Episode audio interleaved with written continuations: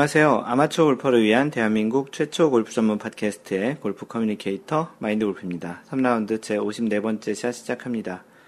전국과 전 세계에 계신 마인드 골프 애청자 여러분, 그동안 잘 지내셨지요?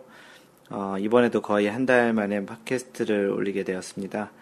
어, 일, 도좀 바쁘고, 오랜만에 가족이 한국에 와서 가족과 좀 바쁜 일정을 보내느라 조금 다른 때보다도 더 바쁜 일정을 보냈고요. 어제 가족들이 이제 한국으로 들어, 아니, 미국으로 들어가게 됐고요. 지금은 연휴의 마지막 날 8월 15일 광복절에 팟캐스트를 녹음하고 있습니다. 요즘 날씨가 너무 더운 것 같죠? 그, 지난해 한국에서 보낸 여름은 그닥 덥다는 느낌 없었는데, 올해는 뭐 유난히 더 더운 것 같습니다. TV에서도 연일 그 새로운 기록을 갈아치우는 정도의 그 더위가 계속 기승을 부리고 있는데요. 이번 연휴를 기점으로 조금은 기온이 좀 떨어져 가는 것 같습니다. 그래도 마인드 골프는 일주일에 한 번 정도 라운드를 하고 있고요. 올해 지금까지 33번의 라운드를 했던 것 같습니다. 그, 마인드 골프가 올해 새롭게 그 최근에 정한 목표가 하나 생겼는데요. 그, 아직까지는 80대를 치지, 친 스코어가 없더라고요. 그래서 올해 목표를 1년 내내 70대 또는 60대 타수만 보내볼, 그, 기록을 해볼까 하는 것을 목표로 삼고 있습니다. 과연 올해 말까지 될지는 한번 좀 지켜봐야 될 것 같고요.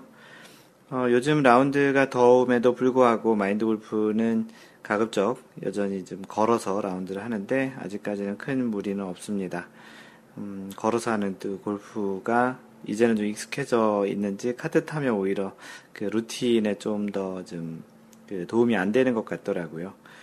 어, 다음 주부터는 뭐 날씨가 좀 더 풀린다고 하니 좀 더 나아질 것 같고요. 이제는 입추도 지나고 해서 본격적인 가을 골프가 시작되려나 봅니다. 8월 원래회 공지를 알려드리겠습니다. 8월 27일 천용 CC에서 진행을 하려고 하는데요. 어, 현재 8월 27일 토요일 오, 오전 아, 날씨가 추워, 날씨가 더워서 좀 이른 시간에 하려고 하는데 8월 27일 토요일 현재 티타임을 3개를 잡아놨는데요. 어, 그 7시 00분, 08분, 0, 아 16분. 그래서 7시부터 16분까지 세 팀을 예약을 해놨고 현재 카페에 신청하신 분이 그 9명 신청을 했습니다. 음, 만약에 뭐 더 추가 신청자가 없으면 뭐 세 팀, 세 명, 세 명, 세 명, 세 팀이 될 것 같고, 뭐 추가로 있으면 네 팀과 세, 네 명과 세 명이 좀 이렇게 나눠서 팀을 구성할 것 같은데, 그래서 현재 세 자리 남아 있고요. 어, 8월 27일 토요일 천용 CC로 마인드 골프와 같이 라운드를 가실 분들은 신청을 해주시면 좋겠습니다. 네, 남자 골프 소, 그 소식을 전해드리면, 지금 올림픽 주간이잖아요. 그래서 112년 만에 열린 올림픽 골프, 그 골프가 이제 112년 만에 올림픽에서 종목으로 채택이 되었었는데요. 영국의 저스틴 로즈가 1위를 하여 금메달을 땄습니다. 2위를 한 은메달리스트는 스웨덴의 헨릭 스텐슨, 동메달은 미국의 맷 쿠처가 되었고요. 다음 주에는 여자 선수들의 골프 경기가 있을 예정입니다. 한국 선수로는 이번 남자 대회에서 안병훈이 마이너스 6의 성적으로 공동 11위를 했습니다. 메달까지도 한번 기대를 해 보았는데 뭐 아쉽지만 그래도 아주 잘하는 성적이라고 생각됩니다. PGA에서는 잔디어 클래식이 이제 투어가 있었는데요. 라이언 무어가 4일 연속 60타 때 스코어를 기록하면서 22 언더파의 성적으로 우승을 했습니다. 한국의 김민휘 또한 4일 내내 60타 대의 성적을 기록했는데요. 선두와 다섯 타 뒤진 공동 5위에 만족해야 됐습니다. 어, 라이언 무어는 어, 대회 우승으로 세계 랭킹이 9계단 상승해서 현재 세계 랭킹 50위고요. 안병훈도 세 계단 상승한 32위에 랭크되어 있습니다. 세계 랭킹 1위는 제이슨 데이고요. 21주 연속 우승 그 1위를 유지하고 있습니다. 어, 2위 저, 더스틴 존슨과는 2.94 포인트 차이입니다. 한국 선수들의 순위는 안병훈이 32위, 김경태 51위, 왕정훈 76위, 최경주 111위, 김시우 115위, 송영환 119위, 배상문 249위, 노승열 262위입니다. PGA 다음 대회는 윈댐 챔피언십입니다. 윈댐 챔피언, 챔피언십은 PGA 정규 투어의 마지막 대회고요. 그 다음부터 페덱스컵 플레이오프 대회가 진행이 됩니다. 여자 선수들 대회 소식을 전해드리면 LPGA에서는 어, 대회가 없는 주간이었고요. 다음 주에 방금 전에 얘기 드린 대로 올림픽 여자 경기가 예정되어 있습니다. 한국의 4명의 선수가 출전하는데 금운동을 다 한번 차지해 볼지 않을까라는 조심스러운 예상을 해보고요. 그 LPGA 다음 대회는 8월 25일부터 28일까지 예정되어 있는 캐나디안 퍼시픽 Women's 오픈입니다. 이 대회는 유독 리디아고가 아주 강한 그, 그런 대회인데요. 지난해 우승자도 리디아고였고요. 세계 랭킹 10위권 내에서의 변동은 없는 상태이고요. 리디아고가 43주 연속 1위를 유지하고 있습니다. 2위는 그 아리야 주타누간이고요. 6.68포인트 차입니다. 1위가 14점대 포인트이고 2위가 8점대 포인트 그 정도 차이인데요. 굉장히 큰 차이죠. 10위권 내에서의 한국 선수는 박인비가 5위까지 밀렸네요. 5위고요. 김세영 6위, 전인지 8위, 양희영 9위, 장하나 10위 이상 5명. 10위권 내에 5명이 있는데 약간 5위부터 10위 그 뒤쪽에 좀 몰려 있습니다. 최근에 이제 한국 선수들의 성적이 좀 부진한 그런 결과이기도 한 것 같은데요. 다시 좀 상위권으로 좀 올라왔으면 좋겠습니다. 골프계 소식을 전해드리는 시간인데요. 그 한국일보의 김기중 기자입니다. 어, 제목이 미국 골프 역사 새롭게 쓴 한국 여고생과 노장 골퍼라는 제목입니다. 제목만 들어도 어떤 이야기를 하려고 하는지 아실 것도 같은데요. 이제 기사를 소개하겠습니다. 한국 여고생과 40대 노장 골퍼가 미국 골프 역사를 새롭게 썼다. 한국 여자 골프 차세대 유망주 성은정은 8일 미국 펜실베니아주 스프링필드의 롤링그린 골프장에서 열린 미국 골프협회 USGA 주간 US 여자 아마추어 골프 선수권 대회 결승에서 비르지니아 엘레카 카르타 이탈리아 선수인데요. 카르타를 꺾고 정상에 올랐다. 앞서 지난달 24일 US 여자 주니어 골프 선수권 대회 2년 연속 우승이라는 대기록을 세웠던 성정, 성은정은 106년 만에 처음으로 이 대회와 여, US 여자 아마추어 선수권 대회를 같은 해에 우승한 주인공이 됐다. 대단한 기록이죠. 참고로 이 성은정 선수는 한국 대회 그 KLPGA 출전했다가 마지막 날 세 타 차 18홀에 그 들어갔다가 트리플 보기를 하면서 역전패를 하면서 좀 한번 그 기사에 한번 실렸던 그런 선수인데 그때의 기억이 그 경험이 그 이렇게 또 성장하는 데 도움이 됐다라는 그런 인터뷰도 했던 그, 그 기사를 본 적이 있었습니다. 계속 기사를 읽어드리면 어, 성은정은 미국 골프협회 주간 대회 주간 대회 그 매치 플레이에서 25승 4패라는 경이적인 승률을 남겼다. 대단하네요. 그 아마추어 주니어 대회 또는 그 미국 골프협회 USGA가 주관하는 그런 대회는 매치 플레이 형식으로 진행이 되는데 거기서 25승 4패라는 그 경이적인 기록을 거두게 되었네요. 성은정은 믿어지지 않는다. 내가 새로운 역사를 썼다는 사실이 놀랍기만 하다고 소감을 전했다. 어, 또 다른 소식은 어, 올해 46세 노장 짐퓨릭은 미국 프로골프 PGA 투어 사상 첫 58타의 사나이가 됐다. 팔자 스윙으로 유명한 짐 퓨릭은 이날 미국 커네티컷 크로멜 TPC 하일랜드에서 열린 PGA 투어 트래블러스 챔피언십 최종 라운드에서 12언더 50, 12언더파 58타를 적어냈다. 보기 없이 버디 10개와 이글 1개를 묶어 PGA 투어 18홀 최소 타인 58타의 대기록을 썼다. PGA 투어 공식 대회에서 59타는 지금까지 6차례 나왔다. 짐 퓨릭도 2013년 BMW 챔피언십 3라운드에서 59타를 친 바 있다. 58타는 지금까지 61만 3천여 차례의 라운드가 치러진 PGA 투어의 첫 기록이다. 59타를 친 기록은 좀 있었으나 58타는 이제 처음이라는 건데요. 어, 대단한 기록이죠. 그 12 언더파. 그러니까 그 팔을 뭐 열, 팔을 여섯, 열두 개 하고 나머지를 버디를 해야 이제 기록, 기록할 수 있는 그런 타수인데요. 아, 14언더파 그게 14 언더파가 원래는 이제 파 70인데 여기는 파 70이어서 그 58타 이제 그렇게 기록이 됐다고 하네요. 그 타수로는 그 58타의 기록인데 실제 언더파 기준으로는 12 언더파네요. 다, 시 자세히 보니 파 70, 기, 파 72 기준으로 보면은 어 60타가 됐을 텐데요. 또 그렇게 전장과 이제 코스 그 조건에 따라서 또 이제 얻은 이득도 좀 있는 것 같습니다.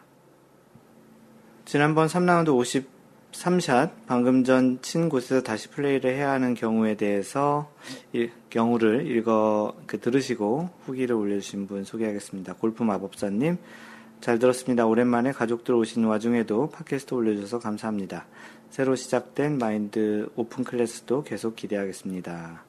네, open class는 음, 유튜브로 이제 파일을 올려드렸고요. 호두 아빠님 내년에 생체 합격 아, 생체 생활체육협회 자격증 시험을 볼 예정인데요. 잠정구의 사용 및 오비, 해저드일 때의 행동 요령을 새삼 생각하게 하네요. 아마추어끼리 라운드 중에 하는 행동을 잘못했다가는 벌타를 많이 먹을 듯 하네요. 제대로 알아야 되겠습니다. 네, 일반적인 라운드 할 때는 조금 덜 민감하지만 실제 이런 어, 생체협 자격증이라든지 어떤 프로 투어 프로 자격증이라든지 아니면 선수 생활을 하시는 분들에게는 정확한 그 규정과 룰을 알아서 그때 이제 사용을 해야 손해를 보지도 않고 때로는 자신에게 좀 더 유리하게 적용도 가능할 수 있습니다. 그런 것들을 준비하고 계신 분들이라면 조금이라도 그런 골프 룰에 좀 더 신경을 써서 또 평소에도 그렇게 룰을 다 적용을 해서 라운드 하시면 좀 좋겠죠? 카페 인사글 올리신 분 소개하겠습니다. 앤들리스님, 꾸뻑 인사드려요. 앤들리스입니다. 마인드 골프에 좋은 분들이 너무 많다는 풍문을 들었습니다. 처음 뵙겠습니다. 라고 앤들리스님이 인사해 주셨고요. 네, 카페 오신 것 환영하고 이번 달 월례에 오신다고 글 올려주셨던 것 같은데요. 월례에서 뵙겠습니다. 네, 여러분들이 올려주신 사연 중에 몇 가지를 소개할게요. 그, 디니지님, 아이언 적정 탄도각이라는 그 글인데요. 요즘 아이언샷감이 좋아서 스크린 기준으로 5번 carry 170m, 6번 carry 155에서 165m, 그리고 7번이 carry가 145에서 150m인데, 탄도각이 평균적으로 23도, 5번이 23도, 6번이 25도, 7번 27도로 너무 높이 뜨는 것 같아서 고민입니다. 탄도가 높은 게 아무래도 유리하겠죠? 라고 해주셨고요.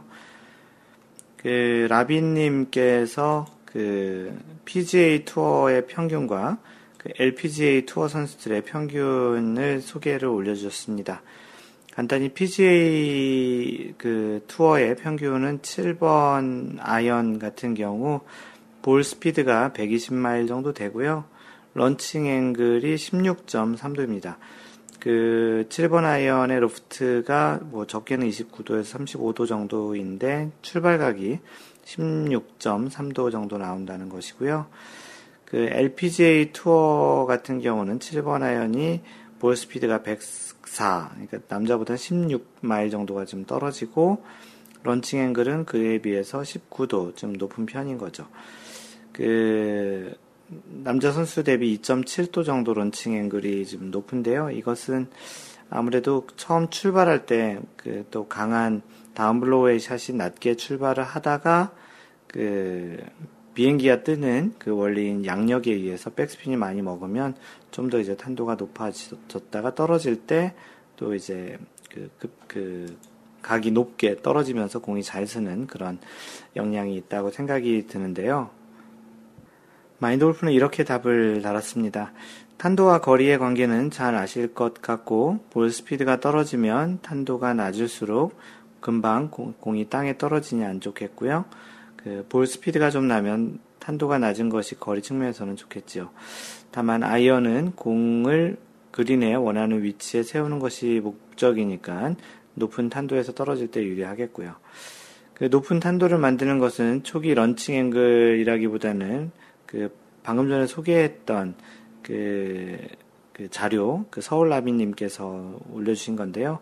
down blow로 임팩트 돼서 백스핀이 많이 들어가야 그래서 이제 양력이 많이 생기고 그래서 공이 상승해서 가는 공이 이제 날아가다가 점점 상승했다가 땅에 떨어지는 것이 좀 더 유리할 것 같습니다.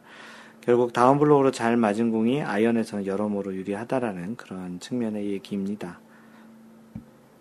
네, 서울 나비님께서 그린 보수 방법 공유합니다라고 해서 유튜브 동영상을 그 소개해 주셨는데요. 어, 지난번 월례회 선물로 그린 보수기를 받아서 앞으로는 regular on도 많이 하고 멋지게 pitch mark도 수리하려고 합니다. 그래서 그림 보수 방법을 찾아봤더니 제가 생, 원래 생각했던 방법, 그린 밑으로 보수기를 넣어서 들어올리는 방법으로 하는 경우 잔디가 죽는다고 해서 올바른 그린 보수 방법을 공유합니다. 예, 방금 전에 얘기했던 대로 그 그린 보수를 할 때 그 포크 같은 거를 꼭 찍어서 들어 거꾸로 이렇게 들어올리는 것이 아니고 안쪽으로 45도 정도 찔러서 그 다음에 그 파여져 있는 안쪽으로 이렇게 세워서 양쪽을 한 네 동서남북 네 방향에서 그런 형태로 안쪽으로 모아주는 방식이 일반적인 그림 보수를 하는 방식입니다. 잘못 알아서 밑에서부터 그 끌어올리다 보면은 뚝 하고 이제 그 잔디가 뿌리가 끊어지는 소리가 나기도 하는데요. 그렇게 하면 이제 잔디가 죽고 좋지 않은 방법이니까 참고로 그 카페에 오셔서 이 동영상을 한번 보시기 바랍니다. 그 그린 보수기는 마인드 골프가 지난번 월례회에서 그 어찌어찌 하다 보니 서울 나비님께서 커피를 사게 돼가지고 그런 선물로 그 그린 보수기 하나 드렸고요. 어, 자신의 그린 보수 pitch mark를 보수할 일이 많지 않은 그런 스코어나 실력이라면 다른 사람들이 만들어 놓은 그런 pitch mark를 수리하는 것도 하나 연습 차원에서도 괜찮을 것 같고 골프장을 좀 배려 있게 활용하는 측면에서 좋을 것 같으니까 그렇게 한번 연습도 해보시는 것도 좋겠습니다. 네, 다음은 세보르가님께서 남경, 중국에 있는 남경에서라는 제목으로 올려주셨는데요. 중국 남경에서 조그만 영상 미디어 회사를 운영합니다. 아침부터 세금 폭탄 맞고 미디어 회사는 세금 혜택 없다는 싸늘한 중국 공무원의 표정. 급 우울. 직장 생활만 하다 처음 시작한 사업 장소가 중국이라니 내가 바보지. 그래 우울할 땐 골프. 오늘따라 클럽이 왜 이리 무거운지 공은 동서남북으로 날아다니고 생명의 위협을 느꼈는지 옆자리 중국 아줌마 살며시 다른 자리로 도망가네요. 아, 놔. 그래도 15년 전 케이블이었지만 한국, 아니, 우리나라 최초의 골프 프로그램 PD였는데 골프가 참 비쌌던 시절 골프장에선 서로 오라 전화질. 프로들은 서로 자기가 가르쳐 주겠다. 용품 업체는 새 제품 나올 때마다 보내주고 회원권 거래소는 돌아다니며 밤마다 술 사주고 회사에선 골프 담당 PD가 골프 안 배운다고 인사점수 감점 협박. 업무 시간 골프 쳐도 아무리 뭐라 하지 않던 이런 황금 같은 찬스 때 골프가 너무 싫어 맨날 도망 다녔는데 왜 그랬을까요? 난 바보입니다. 이런 슬픈 생각 때문이었을까요? 분노의 스윙으로 한 박스, 가로 열고 30개, 5천원짜리 공을 10박스나 쳐 버렸다는 10박스, 300개 정도 치신 거네요. 여긴 왜 이리 비싼 거야. 그래도 몸과 마음이 개운해졌으니 새롭게 화이팅 해봅니다. 일기는 일기장에 써야 하는데 긴 글 죄송합니다. 오, 여러분도, 여러분도 오늘 하루 힘내세요라고 사진과 같이 이렇게 올려주셨고요. 골프가 뭐 잘 안 되죠. 그리고 또 골프라는 것이 이 주변 사람들 이렇게 추천을 해도 자신이 좋아지기 전까지는 그 좋아하는 걸 잘 모르잖아요. 그랬다가 나중에 다른 일이 있어서 골프를 하게 되었다가 굉장히 좋아졌을 때는 왜 그때 그렇게 강하게 끌어주지 않았냐고, 왜 그때 좀더좀 골프 좀 하자고 얘기를 하지 왜 그랬냐고라고 이렇게 후회 섞인 이야기를 하시는 분들도 있는데요. 뭐 본인이 직접 경험해 봐야지 알죠. 어쩌겠습니까? 뭐 골프뿐만 아니고 뭐 등산, 낚시, 뭐 심지어 종교도 마찬가지겠고요. 본인이 직접 느껴서 좋아하기 전까지는 아무리 강요해도 권해도 잘 모르니까 뭐 그런 측면에서는 마인드 골프는 골프를 좀 다른 사람들보다 일반인들 중에는 다른 사람들보다 일찍 접하게 됐고 좀 빨리 좋아해지게 된 거에는 좀 행운이 아닐까라고 생각을 합니다. 네, 다음은 골프 마법사님이 올려주신 그 독후감인데요. 퍼팅의 비밀이라는 책입니다. 아, 오랜만에 책을 읽었는지 오랜만에 독후감도 올려봅니다. 아마도 골프 시즌 시작하고 나면 책 읽을 시간은 없는 것 같습니다. 하루하루가 아까워서. 어, 며칠 전 구매한 퍼팅의 비밀이라는 책입니다. 박경호 프로님이 지으신 책이고 나름 아마추어 골프 세계에서는 명성이 자자한 분이신 듯한데 저는 이번에 처음 알게 되었습니다. 이 책은 박경호 프로님의 국민대 골프대학원에서 강의하던 내용을 투어 프로 출신 학생들이 책으로 발간해 줄 것을 요청해서 만든 책이라고 하고요. 그래서 비매품으로 소량만 제작해서 서점 등에서는 팔지 않는다고 하네요. 아무튼 구하기 힘든 책을 구해서 읽었습니다. 소감은 일단 책에 글씨가 아주 커서 책 읽기가 아주 수월하다는 장점이 있습니다. 마인드 골프도 그 책을 어떻게 어떤 분이 그 선물로 주셨는데요. 아직 내용을 읽어보지 않았는데 펼쳐봤더니 진짜 글씨가 크긴 하더라고요. 그 외에 퍼팅에 대한 연습 방법과 팁을 적어주셨는데요. 가장 기억에 남는 부분은 퍼팅에는 비법이 없다. 경험과 훈련만이 비법이다입니다.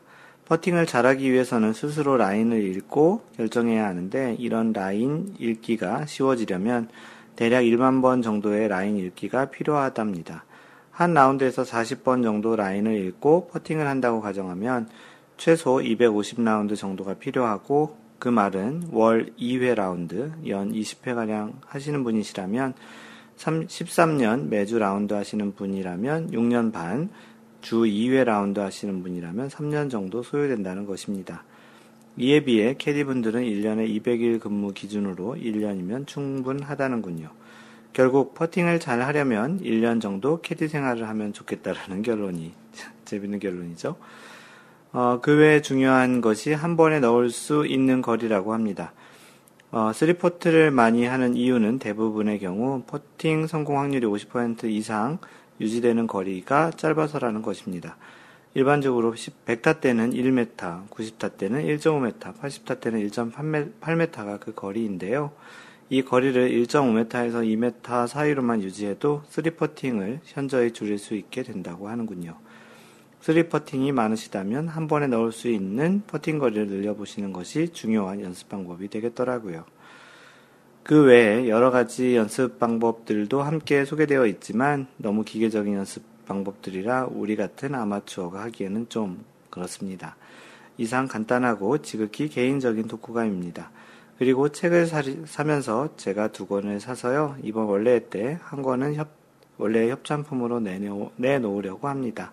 책이 많이 궁금하시면 원래에서 사다리를 잘 타보시는 게 어떨까요? 마인드 골프 원래에서는 타수나 이런 거를 드리지 않고요. 그냥 참가하신 분들 사다리 타서 그날 그 상품을 협찬하신 분들에게 그 상품을 드리도록 하고 있습니다. 그 원래에 오시면 그 뭔가를 하나 가져가실 수도 있고요. 지난번 서울나비님께서 그렇게 당첨이 되셔서 상품도 가져가시고 그랬습니다. 원래 한번 참여를 해보시면 좋겠고요. 또 원래 오시면 처음 나오신 분들은 마인드 골프와 같이 라운드를 하게 되니까 혹시라도 마인드 골프 라운드 하고 싶으신 분은 원래에 참석하시면 대단히 좋겠습니다. 월례회 참여는 카페에서 그 월례회 관련 공지에 댓글로 달아주시면 됩니다. 네, 마인드 골프 소식인데요. 마인드 골프가 그 경제 브리핑이라는 팟캐스트에 출연을 했습니다.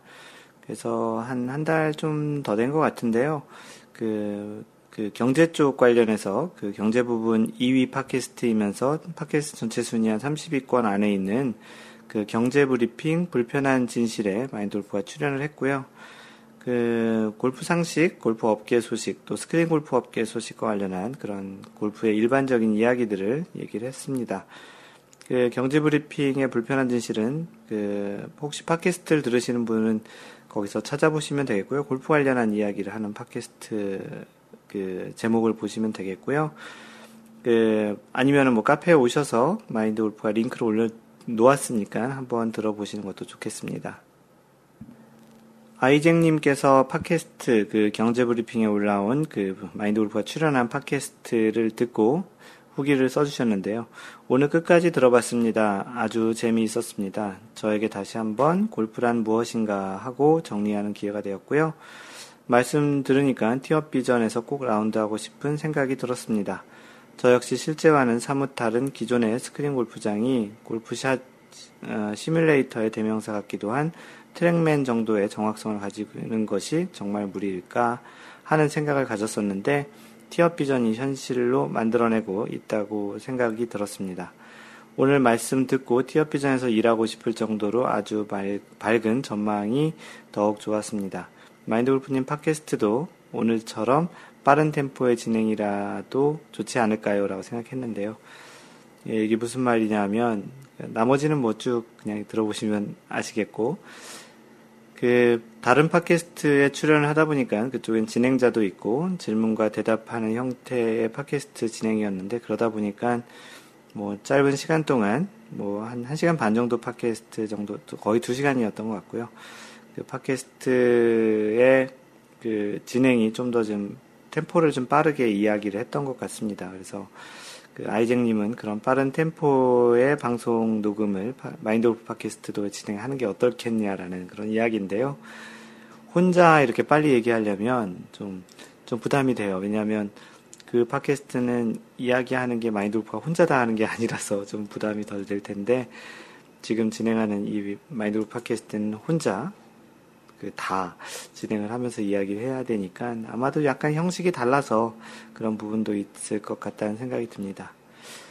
어, 다음은 마인드 골프의 open class 일샷인데요. 그 지난번 그 카페 유, 그 유튜브 링크로 그 동영상을 올려드렸습니다.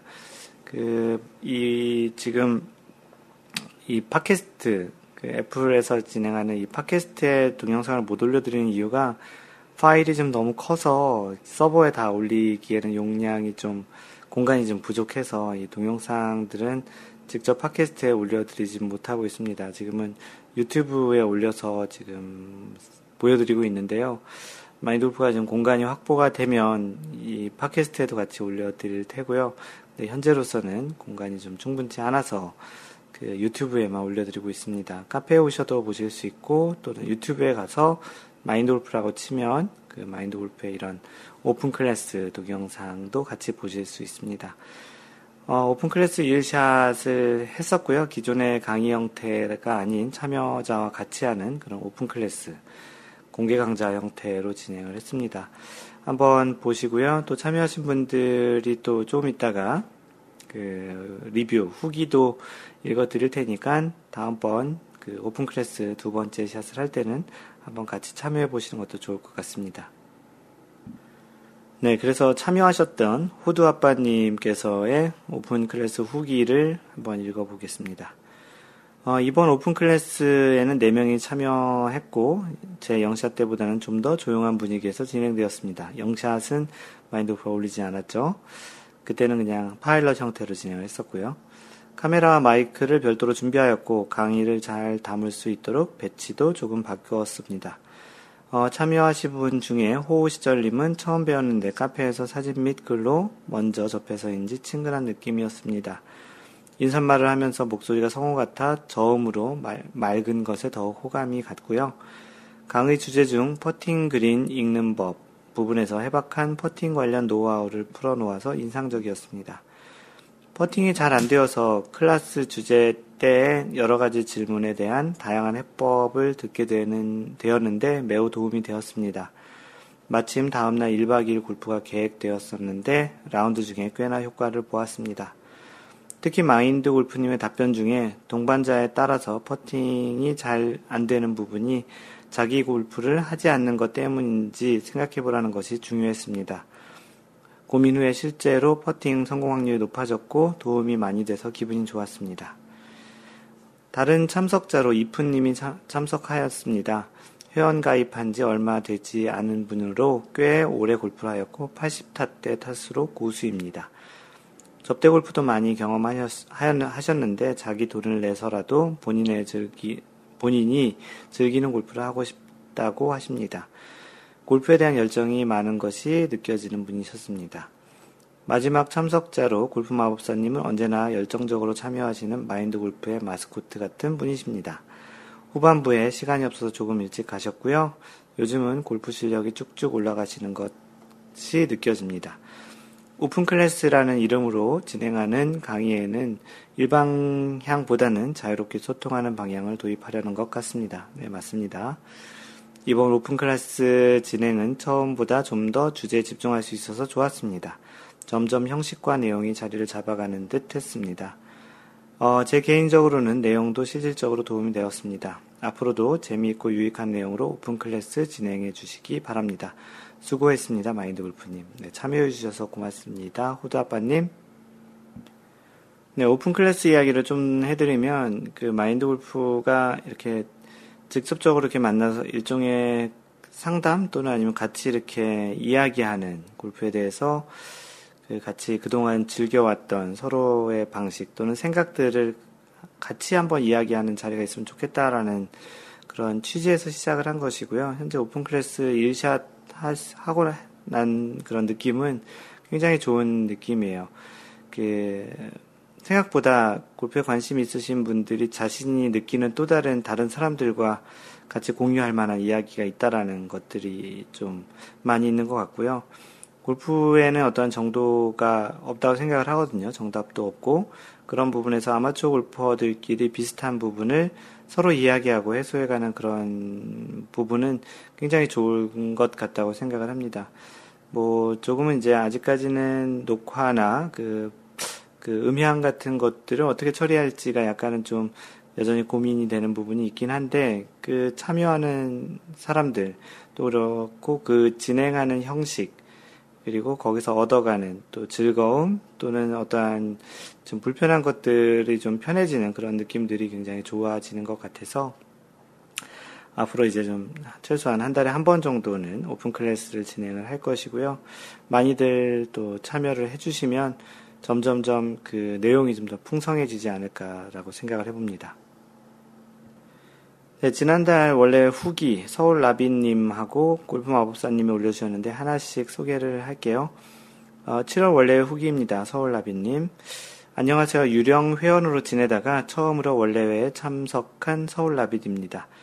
항상 마인드 마, 골프 마법사님께서 원래 후기를 자세히 적어주시는데 첫 참가자도 후기를 남기면 다음 원래에는 더욱 많은 분들이 참석하지 않을까 하는 기대로 후기를 아주 간단히 적어 볼게요. 대단히 고맙습니다. 서울나비님. 이런 후기 같은 것을 적는 게 쉽지는 않거든요.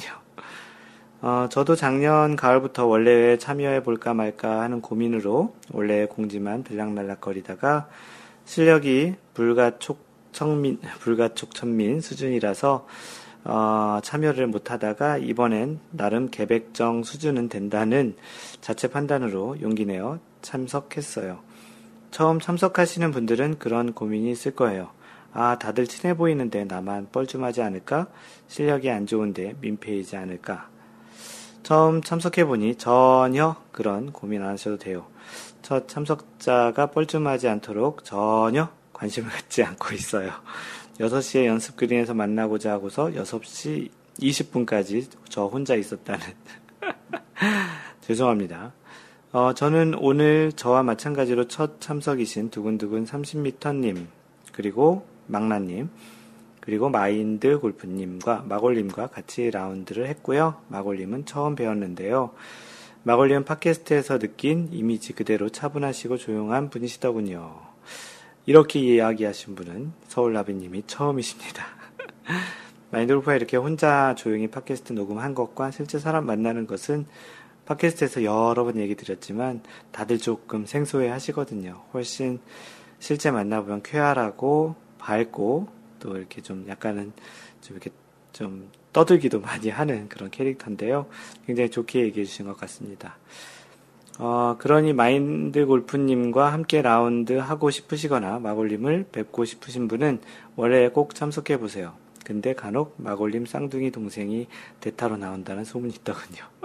방금 전에 얘기했던 그 팟캐스트의 톤과 달라서 그렇게 이야기하시는 분들이 가끔 있습니다. 오늘도 날씨도 너무 좋고 그 너무 즐거운 라운드였습니다. 라고 해서 서닝 포인트에서 했었는데 그 아침에 조금 안개가 끼어서 시작할 라운드였는데요. 굉장히 좀 즐거운, 약간은 좀 더웠지만 즐거운 라운드였고요. 어, 라운드 후 첫 참가자에게만 특별히 선물을 주셨어요. 나이키 볼 주머니와 타이틀리스트 공 2개, long tee 2개, 그린 보수기. 뭐 첫 참가자에게 드린 건 아니고요. 그 사다리를 타는데 사다리에 서울 나비님이 당첨이 되셨습니다. 또 공교롭게도 자리에 옮겨서 커피 마시는데 이번에 당첨되는 분이 그 커피를 사자고 했는데 서울 나비님이 당첨이 되신 거죠. 많은 분들 나오시면 많은 선물을 받을 수 있어요. 가로 열고 사진 오른쪽 위에 물건은 원래 저희 집에 있던 물건인데 이상하게 이번 선물과 비슷하게 생겼어요 했는데 선물로 받으신 그 볼 주머니가 서울 나비님이 집에 갖고 계신 것과 똑같이 생겼네요. 나이키 볼 주머니. 어, 처음 오시는 분들에게 한 가지 팁을 드리자면 사다리 어플을 꼭 깔고 오셔서 사다리는 본인 핸드폰 사다리 어플로 실행하셔요. 매우 중요. 사다리를 마인드 골프가 깔, 깔아놓은 그걸로 했는데, 어, 억울하신가 봅니다. 농담이시겠고요. 다음에는 더욱 많은 분들이 함께하는 원래가 되었으면 합니다. 오늘 함께하신 모든 분들 너무 즐거웠고, 다음 달에 다시 뵙기 위해서. 서울나비님이 그 요번 8월달 원래에도 참석을 하시는 걸로 알고 있습니다. 이번 달에는 그 사다리를 잘 타시기 바랍니다. 어플 꼭 깔고 오세요. 네, 다음은 골프 마법사님이 올려주신 써닝 포인트에서 원래회를 이라는 라운드 후기입니다. 지난달 마골림 없는 그 원래를 처음 경험한 이후 마골림도 회원님들도 음, 마골림 없는 라운드는 좀 문제야라고 함께 깨달은 결과로 이번 달은 마골림의 필참을 위해 평일로 옮겨서 원래를 진행하게 되었습니다. 평일에 원래를 하다 보, 하게 되니 의외로 많은 분들이 좋은 반응을 보여주셔서 세 팀 성원이 완료된 모처럼 와글와글한 원래회가 되었던 것 같습니다. 다음에도 한 번씩 평일 원래회 열어주셔야 할 것 같습니다, 마골님. 그러죠, 뭐, 격주, 격월로 해서 평일 한 번, 뭐 주말 한 번 이렇게 해보죠. 어, 이른 새벽 5시 10분부터 밥집에 모여서 335 식사를 마치고 6시까지 그린에서 보자는 약속을 살짝 잊은 척, 어, 가로 열고 서울나비님, 죄송해요. 밥 먹고 가다 보니 6시 약속은 슬쩍 못 지키게 되더라고요. 6시 10분쯤 그린에 한두 분씩 모이셨습니다. 이른 새벽이라 그런지 페어웨이에는 안개가 자욱, 안개등과 화살표가 티샷의 방향을 알려주고, 어, 가, 거기에 사진을 올려주셨는데, 아, 보이시죠? 이 안개 자욱함이라고 해주셨고, 어, 그러나 1번 홀 티샷만 안개 속에서 플레이했을 뿐, 곧 안개는 걷히고 맑고 깨끗하고 시원한 날씨 속에 월례를 마칠 수 있었습니다. 핸드폰에서는 폭염주의보 재난 안내 문자가 왔으나 저희 라운드 하던 써닝포인트는 살랑살랑한 바람과 맑고 깨끗한 하늘이 마치 초가을 라운드를 즐기는 듯 최적의 날씨였습니다. 정말 날 잡는 데는 기가 막힌 재주가 있는 것 같아요. 물론 맑게 개인 날씨만큼 저희들의 실력도 곧 맑고 투명하게 드러나긴 했지만요. 원래 처음 참가하신 망나님과 서울라비님, 두근두근 30m님이 마골님과 1조로 플레이하셨고요. 두 지니 S, 지니들, 가로 열고 골프지니, 디니지니와 함께 호두아빠님, 골프마법사가 2조로, 그리고 서연팜님, 헤라님, 나라라님, 휘둘러님이 3조로 출발하셨습니다. 다들 아시는 것처럼 마골님과 처음 라운드 하시면 늘 나타나는 마골 이펙트를 이번엔 두근두근 30m님이 경험하신 듯 하고요. 어, 원래 그런 거니까 그러려니 하세요. 마골 이펙트. 이상한 거 만들지 마세요. 마인드 골프랑 라운드를 하면서 좀 망가지는 현상이 마골 이펙트라고 하는데 별로 좋은 것 같지 않아서 죄송합니다. 몇 번 더 원래 참석하시면 울렁증이 곧 사라지게 될 겁니다. 서울 나비님과 망나님은 같이 라운드 못해서 좀 아쉬웠지만 서울 나비님은 후기로 벌써 소감 올려주셨네요. 혼자 그린에서 뻘쭘하게 기다리게 해서 죄송합니다. 마골님이 잘못하신 거죠. 다 마인드 골프 탓으로 합니다. 어, 망나님은 마골님이 가끔만 보여주시는 플랍샷을 보고 많은 걸 배우셨다고 하셨는데 볼 줄 아는 눈이 없는 저는 그동안 여러 번 봤어도 모르는 것을 망나님은 한 번 보고 바로 깨달으시니 진정 고수이신 듯 합니다. 망나님도 그 스코어가 굉장히 좀 좋은 고수였던 것 같습니다. 항상 먹을 것 많이 많이 싸와서 카트마다 돌려주신 헤라님, 이번에도 나눠주신 수박과 참외 잘 먹었고요. 1조 앞에 보내놓고 2조, 3조끼리 모여서 앞팀 뒷담화도 재밌었습니다. 아, 무섭다, 무서워. 무슨 뒷담화 하셨어요? 이번 원래회 예약을 전담해 주신 서현팜님 감사드리고요. 다음 달부터는 원래 총무로서 예약에 더욱 많은 도움을 주시기로 하셨습니다. 서현팜님 감사합니다. 잦은 해외 출장으로 오랜만에 원래에 참석하신 휘둘러님, 오랜만에 다시 배워도 여전히 넉넉하고 여유 있고 부드러우신 모습이 좋았습니다. 골프지희님, 왜 생활체육 지도사 시험, 지도자 시험에서 떨어지셨는지 이해가 안 될 정도로 전반 나인홀 합격, 후반 나인홀 합격 점수와 함께 서연팜님과 버디 내기를 하셔서 1만원 버셨는데 쏘셔야죠. 조용히 소리 없이 강한 나라라님, 조용히 버디 두 개 챙기셨다는 이야기만 풍문으로 들었습니다. 내기했으면 다들 털리셨을 것 같아요. 쌍버디 멋지십니다. 디니지니님 아직 샷이 안, 맞았다 안 맞았다 해서 고생하셨는데 잘 맞은 샷들은 쭉쭉 부담 없이 샷하시면 좋은 결과가 곧 오실 찾아올 듯 합니다. 저는요 마골님이 원래 참석하셔서 그랬나 동반자들이 좋아서 그랬나 원래 두 번째 깨백 성공입니다. 오래 걸렸지만 그래도 조금씩 나아지고 있는 제 모습이 대견스럽기도 하고 하네요. 우리 마법사가 달라져 가고 있어요. 원래 끝나고 저는 일정이 있어서 뒤풀이 장소 참석 못했지만 두분두분님이 소개해주신 맛집에서 만난 식사하시고 서울나비님이 사주신 커피 드시면서 한 시간 정도 원래의 뒤풀이 시간을 가졌, 다고 들었습니다. 좋으셨겠어요. 네, 좋았습니다. 다음 달 원래에는 8월 27일 강원도의 어느 골프장에서 하려고 했는데 바꿨다고 공지 들었죠. 그 천룡 CC에서 하기로 했습니다. 어, 무더위를 피해 가급적 이른 시간으로 정했고요. 그 평일은 아니지만 그 서울라비님 후기처럼 처음이라고 망설이지 마시고 참석하셔서 마음껏 골프를 즐겨보시기 바랍니다. 후기 고맙습니다. 골프마법사님.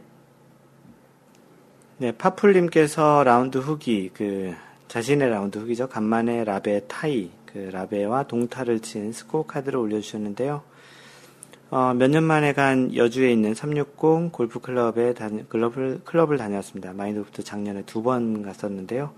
요즘 샷감이 오르긴 했지만 역시 운과 퍼팅이 결정적이네요. 전 처음 가게 되는 골프장은 꼭 골프장과 둘이 싸운다고 생각합니다.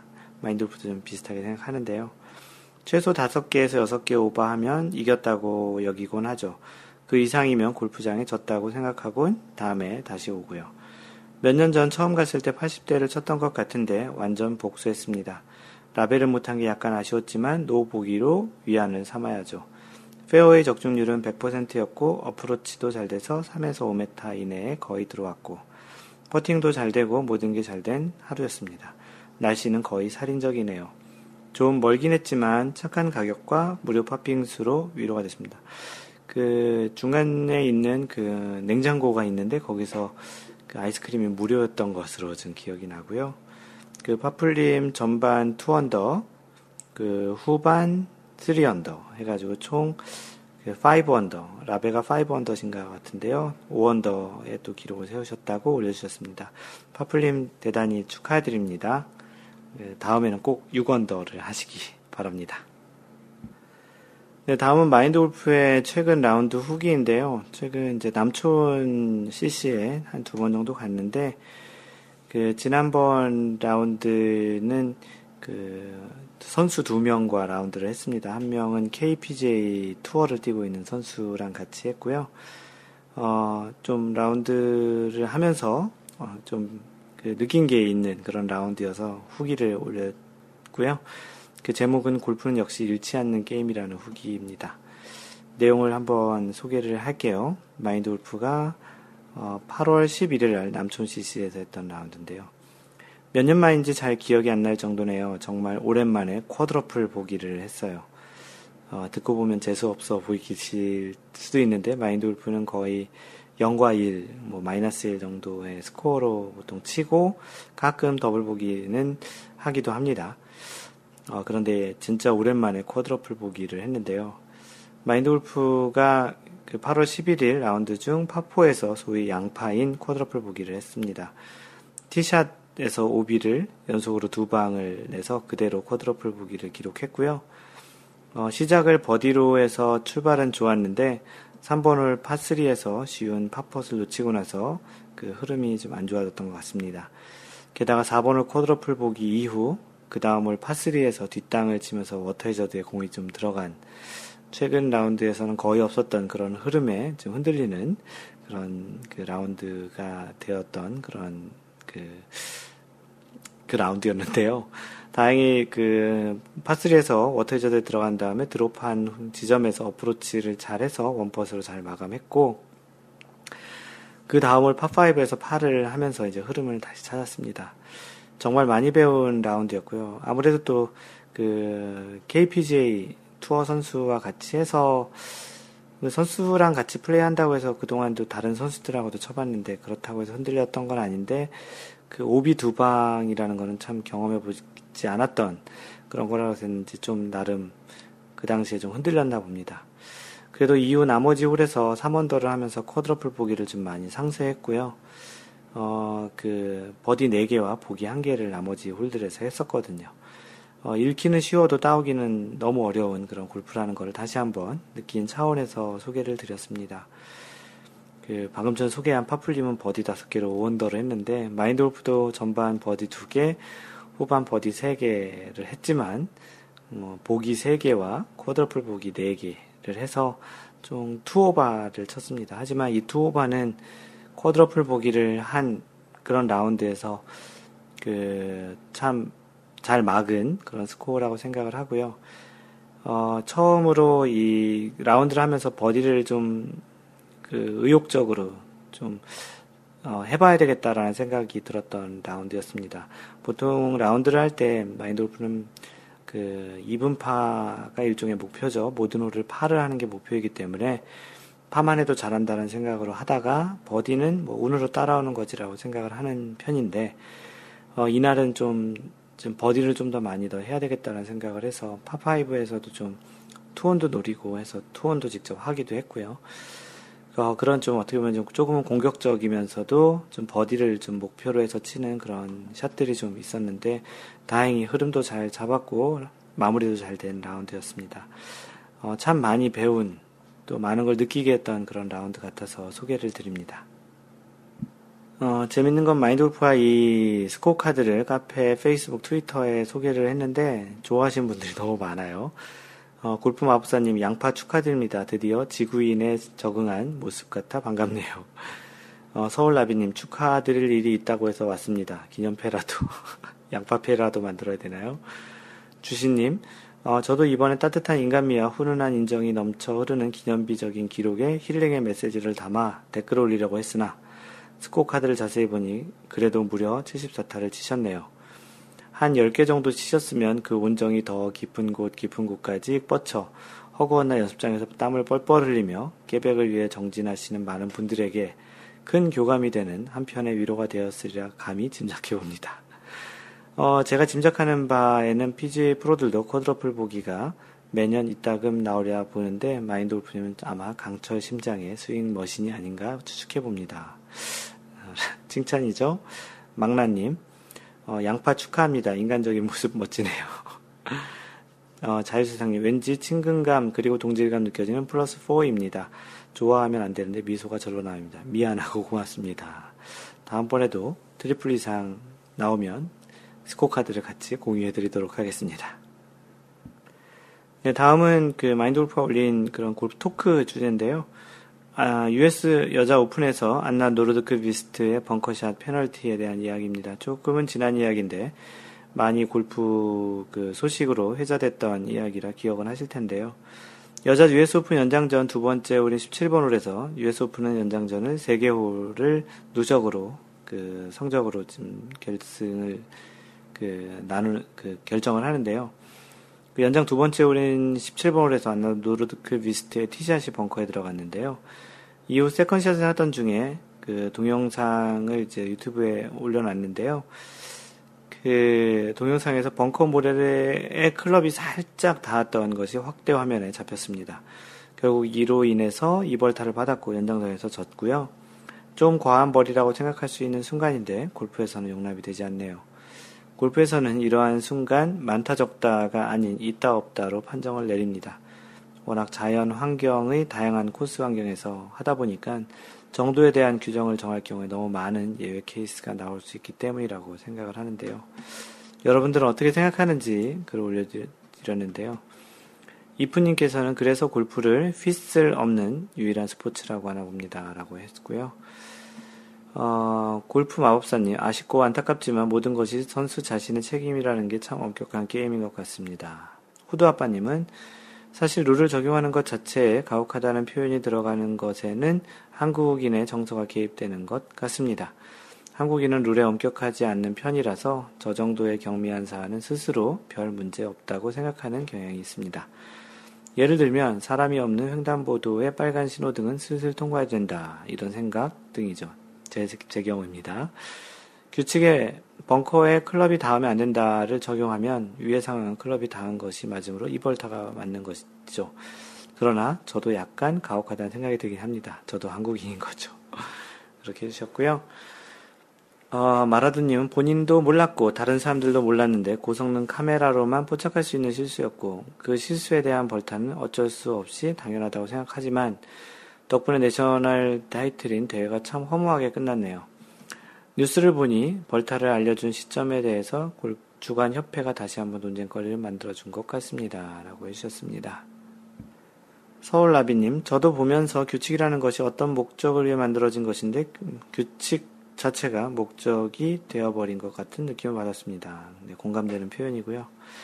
주신님, 영상을 보니 본인 스스로도 잘 인지 못했을 수도 있겠습니다. 만약에 모래에 스칠 수 있는 정도로 헤드를 벙커 바닥에 너무 붙여서 셋업한 게 선수 잘못이라면 잘못이겠네요. 하지만 기계의 발전과 룰 적용을 따진다면 더 미세한 입자까지 확대 관찰 가능한 카메라라면 먼지 한 톨 스친 것도 벌타가 되겠죠.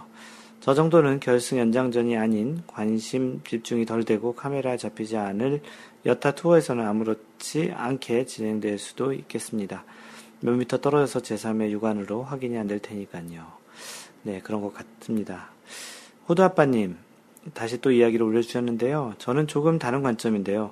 대부분의 스포츠에는 룰이 있습니다. 룰을 정확히 적용하는 것이 스포츠에서 심판의 역할입니다.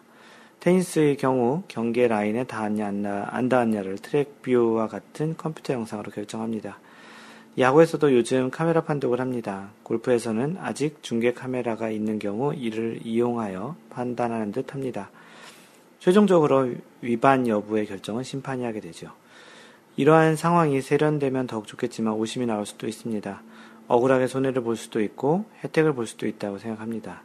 야구나 축구에서는 오심도 하나의 경기라고 하니까요. 아무튼 룰에는 경계가 있고 이를 미세하게 따지는 것 따지는 영역은 심판 또는 운영진에서 결정할 영역이며 이 또한 스포츠 경구의 경, 경기의 일부라고 생각합니다라고 해주셨습니다. 네, 이에 대해 마인드풀은 조금 다른 관점의 이야기를 또 드렸는데요. 골프는 다른 운동과 달리 심판이 기본적으로 없는 운동이죠. 어, 매 샷의 상황을 심판이 보고 판정하지 않기에 다른 운동과는 조금 다른 부분이 있는 것, 것을 이야기 드립니다. 어, 프로 경기 같은 경우는 그 중계도 하니 카메라도 있지만 아마추어 경기나 일반 규모가 안 되는 투어는 중계 카메라도 없고 위원회가 모든 홀을 지켜보고 있지도 못하죠. PJ, LPGA 투어에서도 모든 홀에 룰 오피서가 있지는 않고 문제가 생길 때 그 호출을 해서 판단을 합니다. 그런 부분이 다른 테니스 야구와는 좀 다른 부분이라고 생각하는데요. 과거에도 어느 누구도 모르게 위반을 한 것이지만 본인만 알고 있다가 위원회에 자진 신고를 하는 경우도 조금은 다른 운동과는 다른 모습인 것 같습니다. 아마도 테니스, 야구 등과 같이 정해진 규격의 장소와 선이 있는 장소에서 진행하는 것이 아니라 골프장마다 다른 형태가 있다 보니 그리고 너무 넓은 장소에서 많은 사람들이 동시에 진행을 하는 스포츠다 보니 모든 플레이를 보는 심판이 없었던 것 같습니다. 룰에는 분명 경계가 있어야 하는 말에는 동의하고요. 예, 외 가 있으면 안 되겠죠. 다만 골프의 원래 속성인 기본적으로 심판 없이 플레이를 플레이어들끼리 그 양심과 예절에 의해서 진행을 하는 골프 나름의 방식이 크게 바뀌지 않을까 하는 걱정이 조금은 들기도 한다라는 그런 의견입니다. 그 요즘 들어서 첨단 기기가 많이 발달하면서 특히 골프에서는 이런 그 룰에 대해서 적용하는 판정 시비, 시비라기보다는 판정에 대한 이슈가 점점 더 자주 발생하는 것 같습니다. 어, 과연 그 골프 협회, 그 USGA와 R&A에서 이러한 것들을 어떻게 잘 다뤄서 룰에 담을 건지도 좀 관심 있게 볼 만한 대상이 되는 것 같습니다. 네, 다음은 디니지 님이 올리신 골프 Q, 골프 룰 Q&A에 올려주신 그 질문입니다. 티샷에서 공이 있는 퍼팅 라인으로 aiming 방향 설정하기. 매번 라운드를 나가면 티샷이 목표 지점까지 가상의 선을 그리고 난 후 티를 꼽고 공이 공에 있는 퍼팅 라인으로 그려 퍼팅 라인으로 그려놓은 가상의 선을 선 방향으로 맞추고 있습니다. 매번 그렇게 하다 보니 시간도 걸리고 티 위에 공을 올려두고 한참을 만지작 만지작 합니다. 퍼팅 이외에 유일한 공을 만질 수 있는 경우라고 생각하고 위와 같이 했었는데 이번 달 월례 다녀오고 나서 문득 룰 위반이 아닐까라는 생각이 듭니다. 티샷이 티 위에 공을 올려놓고 퍼팅 라인으로 aiming하기 위해 공을 이리저리 만져도 괜찮은 것인가요? 라는 질문이고요. 호우시절님, teeing ground와 그린에서는 aiming 가능하니 룰 위반이 아닙니다. 골프마법사님, 가능합니다. 서울나비님, 저도 매번 티샷 때 같은 방식으로 aiming하는데 참 폼이 안 나긴 하더라고요. 자유인님, 상관없는 없을 듯 한데 동반자가 싫어할 수도 있을 것 같습니다. 이프님, 어, 티샷에 대한 긴장감과 부담감으로 누구나 한 번 정도 시도해보는 방법인 것 같습니다. 해도 되느냐? 혹은 벌타가 없느냐? 라는 질문이라면 답은 명쾌합니다. 그러나 디지님이 질문에서 말씀하신 것처럼 시간도 걸리고 티 위에 공을 올려두고 한참을 만지작 만지작 해야 합니다. 결코 동반자들 보기에도 좋지 않고 전반적인 전체적인 흐름에도 영향을 주게 되므로 가급적 하지 않았으면 합니다. 좀 더 정확한 에이밍 방법은 티업한 볼로부터 약 1m 지점의 작은 점을 정하고 볼과의 가상의 연장선이라고 하는 그런 지점을 정하고 볼을 수평되게 어, 셋업하는 게 훨씬 효율적인 방법입니다. 인도 연습장에서도 충분히 연습이 가능한 방법입니다. 골프에서 불필요한 동작을 최소화해야 스윙에 더 집중할 수 있는 것 같습니다. 네, 대단히 좀 일리가 있는 그런 말씀이십니다. 그 방금 전에 얘기했던 대로 호우 시절 골프 마법사 자유인 이프님이 말씀하신 대로 룰 위반은 아니고요. 그 모두 언급한 것처럼 시간을 좀 소비한다면 동반자에게 그리고 자신에게 좋지 않을 것 같고요. 보기에도 썩 이뻐 보이지는 않는 것 같습니다. 가장 좋은 방법은 공과 티를 같이 집어서 한 번에 티를 꽂고 뒤에 나와서 에이밍한 다음에 어드레스를 하면서 그 pre-shot routine을 가져가는 것은 참 좋을 것 같은데요. 방향을 잘 설정하지 못한다면 이프님이 말씀하신 것처럼 공 바로 앞쪽 너무 멀지 않은 곳에 목표가 될 만한 곳을 잡고 어드레스를 하는 방법이 좋을 것 같습니다. 조심해야 할 것은 방향을 잡기 위해 클럽으로 땅을 누르거나 잔디에 표시를 한다든지 하는 행동은 보기에도 안 좋지만 룰 위반이니 조심하셔야 할 것이고요. 예, 심플하게님께서 마인드 골프가 올려준 글에 질문을 또 올려주셨는데요. 오랜만에 들어와 룰 관련 내용들 복습 중입니다. 이와 관련해서 제가 늘 궁금했던 점 질문드립니다. 어, 저의 티샷 routine은 어, 첫 번째 티를 꽂을 위치를 미리 정한 후 티를 꽂고 공을 올려놓은 뒤 두 번째 티 뒤에 와서 선 다음 드라이버를 들어 목표 지점과 티가 일직선이 되는 라인을 티 뒤편 약 1.2m 오른쪽 정도까지 그린 후 그 티 뒤편 대략 1.2m 오른쪽 정도. 약간 오른쪽 뒤쪽에서 1.2m를 얘기하는 것 같은데요. 그린 후 어, 드라이버 헤드를 살포시 해당 목표 오른쪽 지점에 내려놓습니다.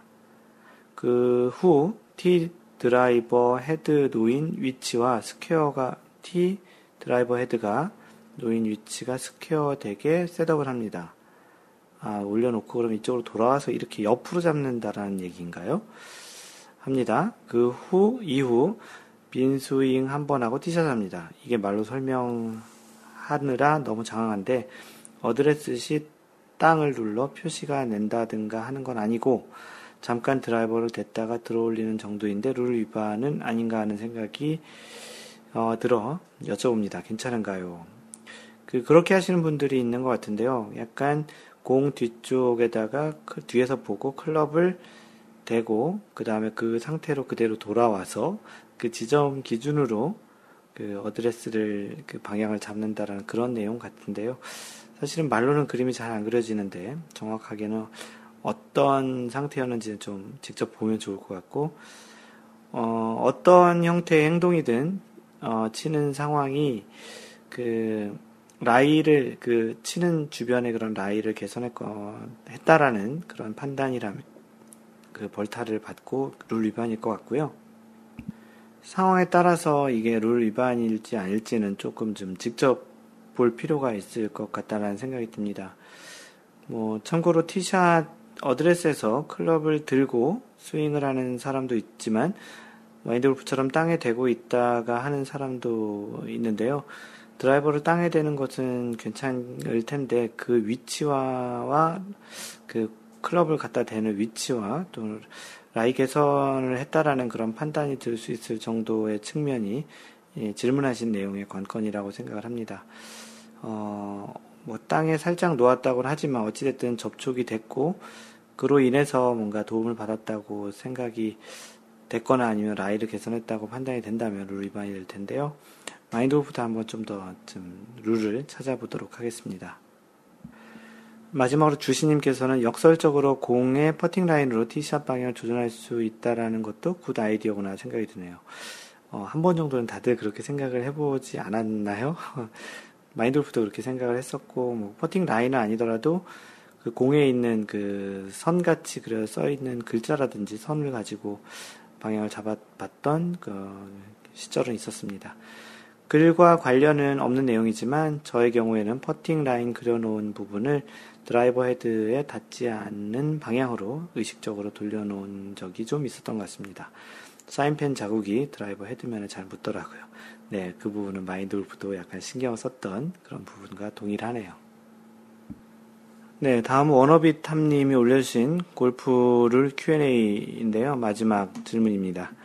어, 한 달이나 됐지만 이제서야 2016 US 오픈을 시청하고 있는데 임시 움직일 수 없는 장애물과 관련한 룰 관련 의문이 생겼습니다.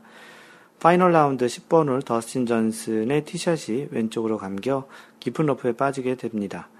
볼과 홀 사이에 TV 중계탑, 임시 움직일 수 없는 장애물이 있어서 그 플레이 선상의 방해로 구제를 받게 되는데요. 일반적으로 방해를 피하면서 홀에 가깝지 않은 지점을 정한 후 한 클럽 이내 드롭을 할 수 있는 것으로 알고 있습니다. 그런데 더스틴 존슨의 경우에는 두 클럽 이내, 두 클럽 길이 안에서 드롭을 하던데요.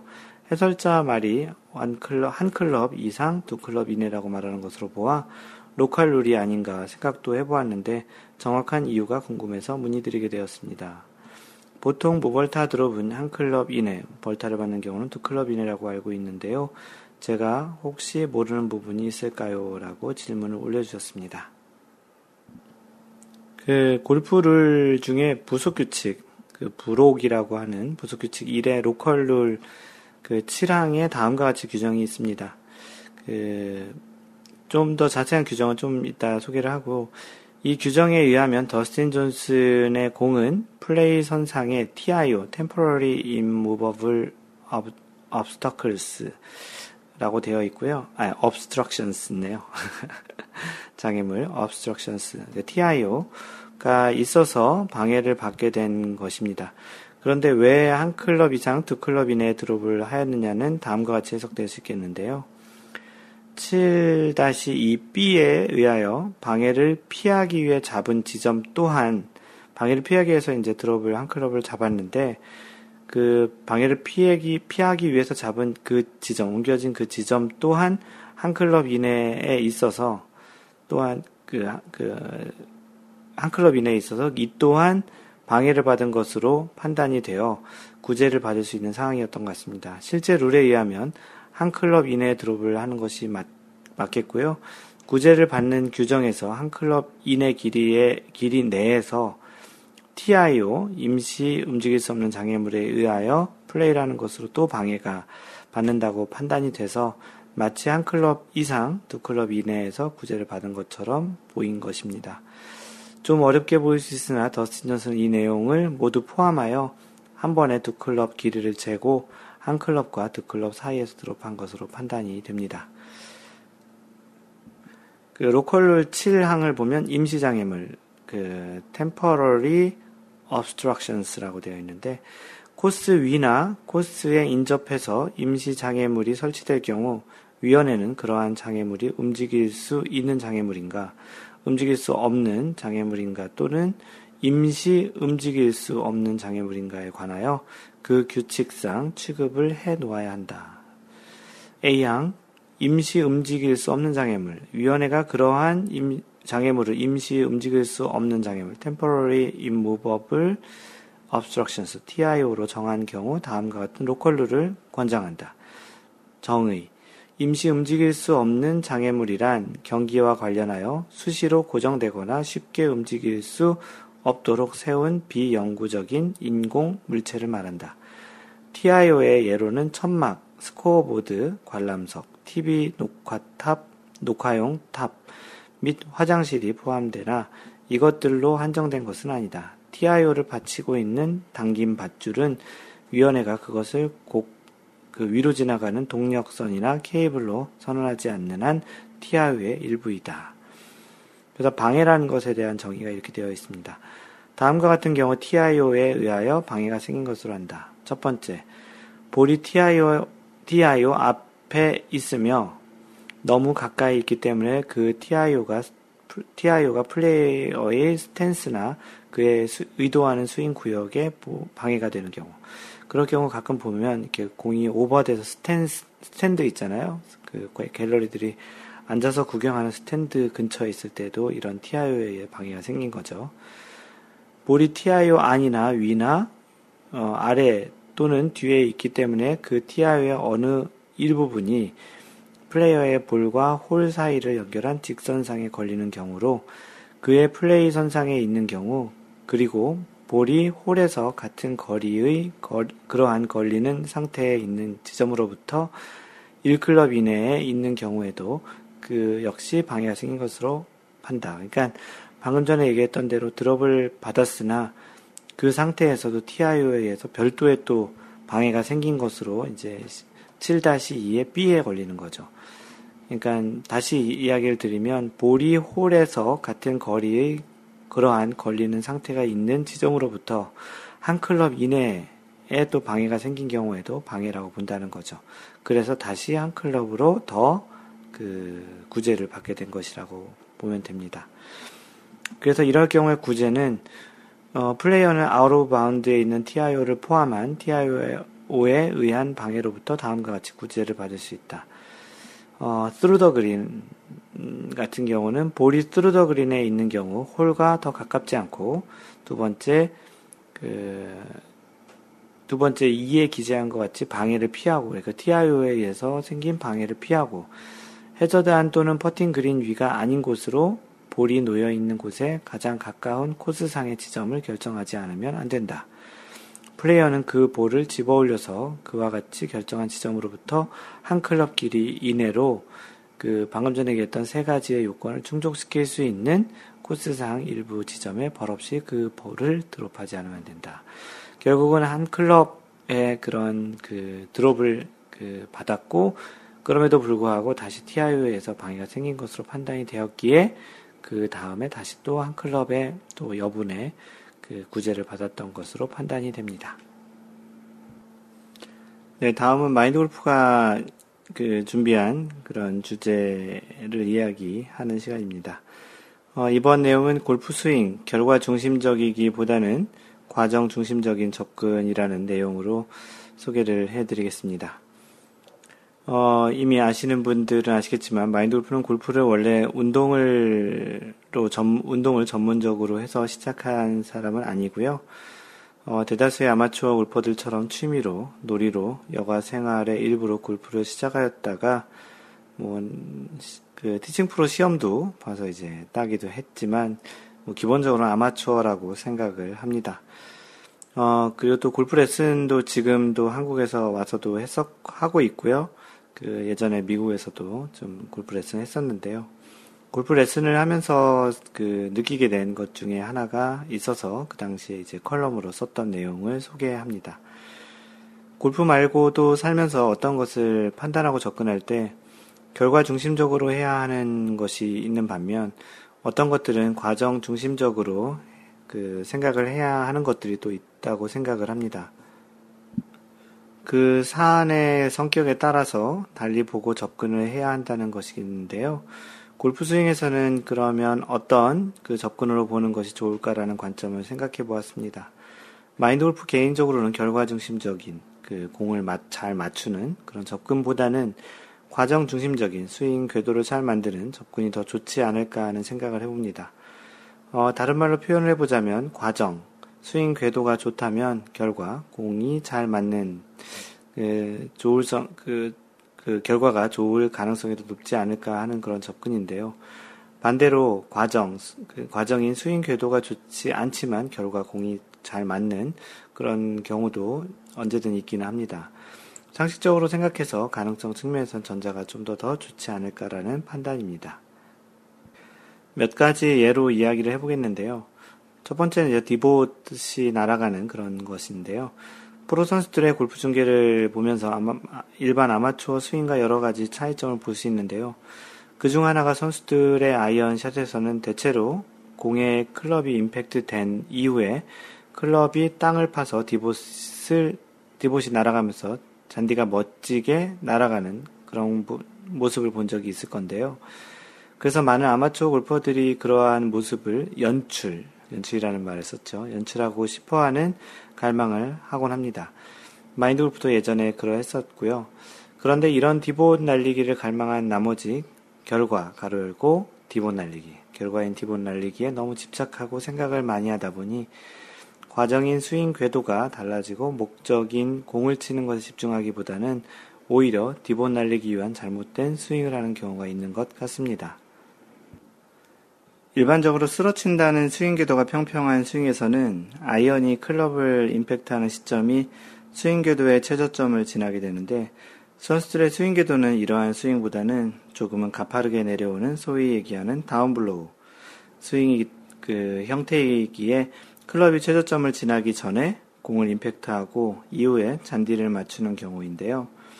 이러한 관점에서 보면 사실 스윙 궤도 과정이 잘 완성되면 디봇 날리기 결과는 자연적으로 나타나는 현상이 되는 겁니다.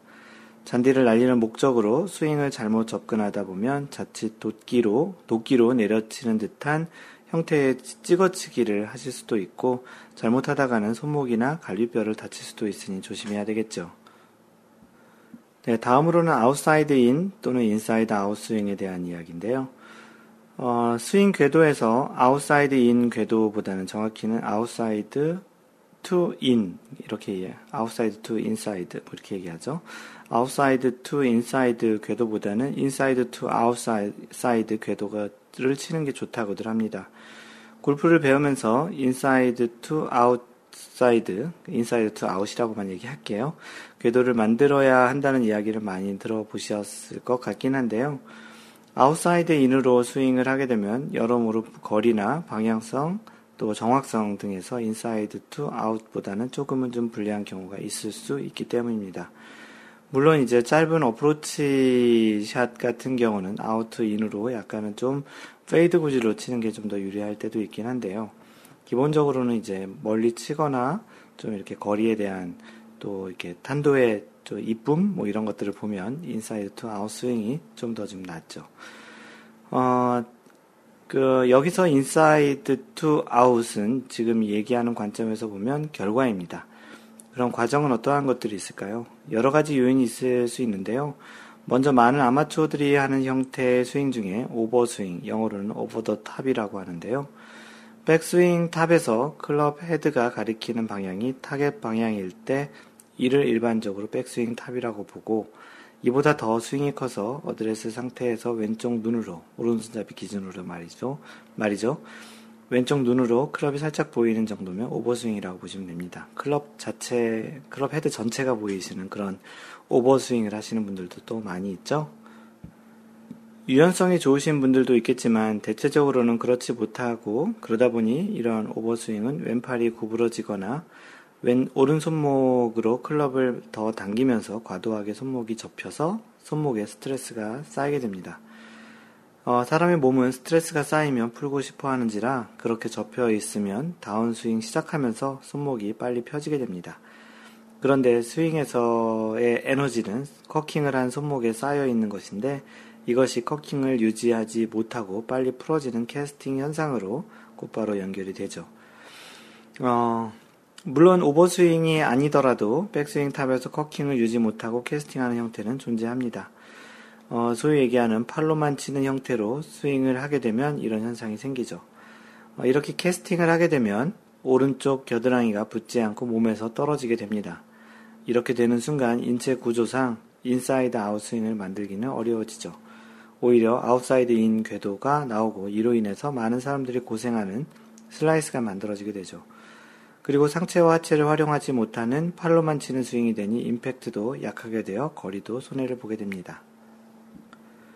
그렇다고 일부러 겨드랑이를 붙이려고 하다가는 잘못되는 경우에 그 왼쪽 허리가 타겟 방향으로 빠지는 그립을 잡은 두 손이 임팩트 시점에 너무 많이 타겟 방향으로 가게 되면서 chicken wing을 만들기도 합니다. 분명히 어려운 동작이지만 오버스윙을 안 하고 코킹을 좀 더 유지하는 과정을 통해서 자연스럽게 오른팔 그 오른팔이 겨드랑이에 붙고 inside out 스윙은 어쩔 수 없이 나오게 됩니다. 어, 떻게 보면은 이렇게 과한 스윙을 하지 않으면 자연스럽게 어쩔 수 없이 inside out 스윙이 나오게 되는데 좀 더 과하거나 의욕적인 스윙을 하다 보면 그 거꾸로 outside to in 스윙이 나온다는 이야기입니다. 또 다른 예로는 세 번째인데 팔로우 스로에서 두 팔을 펴기라는 이야기인데요. 어, 잘 치는 아마추어나 프로 선수들의 스윙의 팔로우 스로 과정을 정지 화면이나 슬로우 화면으로 보면 타겟 방향으로 두 팔이 클럽과 같이 잘 뻗어져 있는 것을 보신 적이 있을 겁니다. 이런 자세의 장점은 방향성, 거리 측면에서도 많이 도움을 주는데요. 팔을 펴는 동작은 두 가지가 있을 텐데요. 첫 번째, 두 팔에 힘을 주어 펴는 방법. 두 번째는 클럽의 헤드 무게로 발생하는 원심력의 그 반대 방향의 힘인 구심력으로 인해서 펴지는 방법. 그 팔로우스로에서 두 팔이 펴지는 그 좋은 방법은 두 번째에 의한 것입니다. 자칫 팔 펴라는 것을 잘못 이해해서 일부러 팔에 힘을 주어 펴주게 되면 결과적인 관점이죠. 두 팔이 클럽과 같이 딱딱해지면서 전반적으로 부드럽지 못한 스윙을 하게 되는 경향이 있습니다. 다운스윙에서 임팩트 존으로 들어오면서 그립을 너무 강하게 잡거나 두 팔에 힘을 너무 많이 주지 않고 클럽 헤드의 무게와 원심력을 최대한게 하는 스윙, 그것이 과정이라는 거죠. 그러한 과정의 스윙을 된다면 팔로우스로에서 타겟 방향으로 두 팔이 자연스럽게 펴지는 자세, 결과를 얘기하죠. 그런 결과는 만들어진다고 보실 수 있을 것입니다. 골프는 참으로 정확성을 요구하는 운동이라서 오늘 알다가도 내일 모르겠고 라운드를 하고 와서 때려치고 싶다는 생각이 드시는 분들도 많이 있을 겁니다. 그만큼 정복하기 힘들고 어려워서 더 오래 하고 정복해보고 싶은 마음에 오래 하는 것 같습니다. 그만큼 단거리 100m 달리기보다는 꾸준히 오래 시간을 두고 잘 해야 하는 마라톤 같은 운동이시라고 생각하고 과정을 차근히 잘 만들어 가시면 좋은 결과라, 결, 결과가 있으리라 생각을 하고 아마추어 골퍼분들에게 화이팅을 하라는 말씀을 전해드리고 싶습니다. 마인드 골프가 읽어주는 골프룰북 시간이고요. 이번에는 그 규칙 31조 포볼 스트로크 플레이에 대한 이야기입니다. 포볼 스트로크 플레이는 4명이 각자의 공을 가지고 플레이하는 방식을 포볼 스트로크 방식이라고 하고요. 두 팀이 각자 나눠서 잘한 그 팀에서 가장 잘한 스코어로 승부를 내는 형태입니다. 어, 31-2 편의 대표자 한 편은 어느 파트너 한 명에게 정규 라운드의 전부 또는 일부를 대표시킬 수 있으며 반드시 파트너 두 명이 모두 참가할 필요는 없다. 한쪽이 참가를 다 안 해도 된다는 거죠. 불참했던 경기자는 홀과 홀 사이에서 그의 파트너와 합류할 수 있으나 한 홀의 플레이 중에 합류해서는 안 된다. 홀 중간에는 홀 플레이하는 중간에 안 되고 홀과 홀 사이에는 참여를 해도 된다라는 거죠. 어차피 잘한 스코어를 하는 것이라서 뭐 참가를 안 한 쪽은 좀 불리하긴 하겠지만 그렇다고 경기가 안 되는 것은 아니라는 얘기죠. 31-3 그 스코어 기록 마커는 파트너의 스코어 중 어느 것이든 채택할 그로스 스코어만 각 홀에서 기록하면 된다. 채택할 그로스 스코어는 반드시 개인별로 확인되지 않으면 안 되며 확인할 수 없는 경우 그 편은 경기 실격 이 된다. 어, 그 말은 이제 그 양편에 그 마커가 있을 텐데요. 그 마커는 다른 편의 그 스코어를 모두 확인을 해야 되고 그 중에 자란 그론스 스코어를 이제 그 입력을 해야 된다는 이야기입니다. 31-4 플레이의 순서 같은 편에 속한 볼은 그 편이 정한 임의의 순서로 플레이할 수 있다라고 되어 있고요. 어, 31-5 5구 롱볼 잘못 그 다른 사람의 공을 친 것을 이야기합니다. 경기자가 오구를 스트로크했기 때문에 규칙을 위반한 경우 그 경기자 플레이어를 얘기하죠. 그 경기자는 2벌타를 받고 올바른 볼을 플레이하거나 규칙에 의한 처리를 하여 그 잘못을 시정하지 않으면 안 된다. 그때 비록 그 오구가 그의 파트너의 볼일지라도 그 파트너는 벌이 없다. 그 오구가 다른 플레이어의 볼일 경우 그, 볼의, 그 볼의 소유주는 오구를 처음 플레이했던 지점에 볼을 place 하지 않으면 안 된다. 라고 되어 있습니다. 어, 31-6, 그 편, 편에 대한 벌. 파트너 가운데 어느 한 사람이라도 다음에 어느 규칙을 위반하면 그 편은 벌을 받는다. 해서 그 벌을 받는 규정에 대해서 되어 있는데 자세히 소개를 하진 않겠습니다. 31-7 경기 실격의 벌 이번에는 그냥 벌타가 아니고 실격을 하는 경우인데요. 첫 번째 어, 한 명의 파트너가 규칙을 위반한 경우 그러니까 여, 그 같은 편에 있는 사람 중에 한 명의 파트너가 규칙을 위반한 경우에 대한 이야기입니다. 파트너 가운데 어느 한 사람이라도 다음에 어느 규칙에 의하여 경기 실격의 벌을 받는 경우 그 편은 그 경기에서 실격을 하게 됩니다. 그래서 뭐 합의를 했거나 규칙을 따르기를 거부했거나 뭐 slow play, 부당한 지연을 했거나 뭐 플레이의 원조를 했거나 뭐 이런 기타 뭐 위원회가 부과한 경기 실격의 벌 이런 것들이 한 명의 파트너가 규칙을 위반할 경우에 그 편은 그 경기에서 실격을 받게 된다라는 겁니다. 두 번째, 두 명의 파트너가 모두 규칙을 위반한 경우 어, 다음의 경우에 그 편은 그 규칙에서 경기 실격이 된다. 첫 번째, 두 명의 파트너 모두 출발 시간과 조편성 또는 플레이 중단의 위반으로 경기 실격을 받을 경우. 두 번째, 같은 홀에서 각 파트너가 경기 실격의 벌이 규정된 규칙을 위반하거나 그 한 홀에서 실격의 벌이 규정된 규칙을 위반할 경우에는 이 또한 그 실격을 받게 된다는 것이죠. 세 번째, 그, 호, 그 경기 전체가 아닌 그 홀에서만의 실격은 이 경우를 이야기하는데요.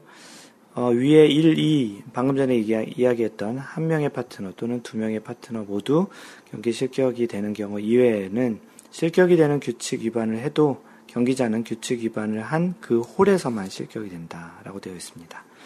그러니까 매치 플레이 방식이니까 그 홀만 지게 된다라는 것이죠. 31-8 다른 벌의 파트너에 대한 영향 경기자의 규칙 위반이 파트너의 플레이의 원조가 되는 경우에는 경기자가 벌을 받을 뿐 아니라 파트너도 해당되는 벌을 받는다. 그 이외 모든 다른 모든 경우에는 경기자가 규칙 위반으로 벌을 받아도 그의 벌은 그 벌은 파트너에게는 없다라고 되어 있습니다. 네, 이상으로 마인드 골프의 팟캐스트를 마무리하고요. 마인드 골프의 글은 블로그 mindgolf.net에 오셔서 글을 보시면 됩니다. 페이스북은 페이스북에서 마인드골프 또는 facebook.com slash mindgolf 트위터를 팔로우하실 분들은 at mindgolfer, m-i-n-d-g-o-l-f-e-r 또는 트위터에서 마인드골프를 찾으시면 되고요. 마인드골프의 카페, 그 네이버 카페는 cafe.naver.com slash mindgolfer 또는 네이버에서 마인드골프 카페를 검색하세요. 이메일은 mentor at mindgolf.net입니다.